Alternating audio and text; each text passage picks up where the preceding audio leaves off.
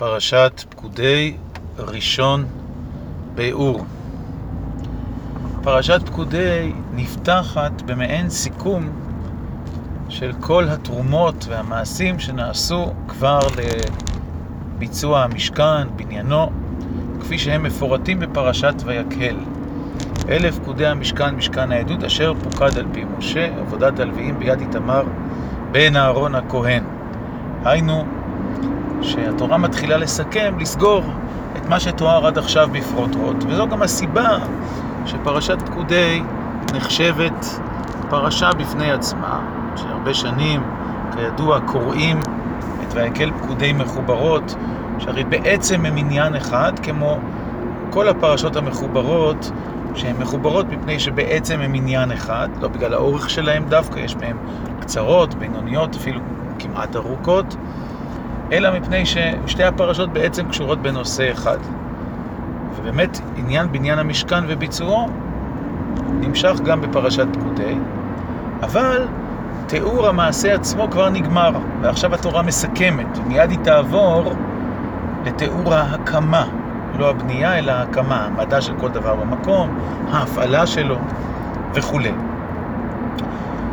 ובכן, הסיכום, שהוא גם סיכום אריתמטי, מספרי, חשבונאי פשוט, כמה סך הכל זהב, כמה סך הכל נחושת, למשל, נחושת התנופה, 70 כיכר ו-2,400 שקל. לפני כן היה כתוב שכל אחד הביא נחושת. וכן זו הדרך, הזהב והכסף. הסיכום נותן לנו תמונה כללית של מה שהיה. אבל כמובן אפשר לשאול בשביל מה אנחנו צריכים את החשבון הזה, למה הוא מועיל, אפשר לומר, יש כאן עניין של כבוד והדר ותפארת ישראל, שהביאו כל כך הרבה כסף וזהב ונחושת ובדים. ובכל זאת, בשביל מה נזכר הסך הכל? נעיר לגבי היבט אחד של הסיכום, שמלמד אותנו דבר מאוד מאוד משמעותי. הרי בתחילת פרשת תרומה נאמר, שלא בתחילת פרשת תרומה, בתחילת פרשת כי תישא, נאמר, כי תישא את ראש בני ישראל לפקודיהם, ונתנו איש כופר נפשו להשם בפקודותם, זה ייתנו כל העובר על הפקודים, מחצית השקל בשקל הקודש. והנה כאן כתוב שאכן כל אחד מישראל נתן מחצית השקל, כסף, ובסך הכל נמנו בני ישראל שש מאות אלף ושלושת אלפים וחמש מאות וחמישים. אבל כמה סך הכל היה כסף? כן, מה החשבון של הכסף? אז התורה מסכמת ואומרת, ויהי מעט כיכר הכסף, לפני כן כתוב, וכסף פקודי העדה מעט כיכר, ואלף ושבע מאות וחמישה ושבעים שקל בשקל הקודש. מאה כיכר, זה הסכום הגדול, והפרטים, אלף ושבע מאות וחמישה ושבעים שקל בשקל הקודש. מעט כיכר, כדי לתת uh, המחשה של הכמות, כיכר זהב אחת שימשה למעשה המנורה. אפשר לחשוב כמה זה מעט כיכר כסף ועוד יותר מזה. מה עשו עם זה? אז כך אומרת התורה, ויהי מעט כיכר הכסף לצקת את אדני הקודש ואת אדני הפרוכת, מעט אדנים למעט הכיכר, כיכר לאדן. האדנים של אוהל מועד, של הפרוכת, נעשו מכסף, והחומר שמהם נעשו היה מחציות השקל שנתנו בני ישראל והוטחו בצורת אדנים. בפרשה הקודמת למדנו באריכות ויקל איך כל אחד הביא, כל אשר נשאו ליבו וכל אשר נדבר רוחו אותו הביאו לתרומת השם. אלה הביאו זהב, אלה כסף, אלה נחושת, אלה בגדים, אלה אבנים טובות. כל אחד הביא מה שיכול וגם את חוכמת ליבו. אבל היה בסיס משותף, הבסיס המשותף זה מחצית השקל.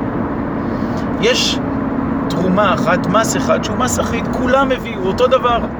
ועל גבי זה הוסיף כל אחד כפי יכולתו, כפי רצונו, כפי נתבת ליבו וכפי חוכמתו. וזה יסוד מאוד מאוד גדול. יש חשיבות רבה לתרומה האינדיבידואלית, להבאה האישית.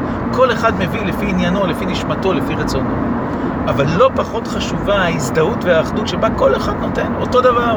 העשיר לא ירבה והדל לא ימית למחצית השקל. ולכן לא מקרה הוא שתרומת מחצית השקל משמשת לאדנים. האדנים הם היסודות, הבסיסים של המשכן.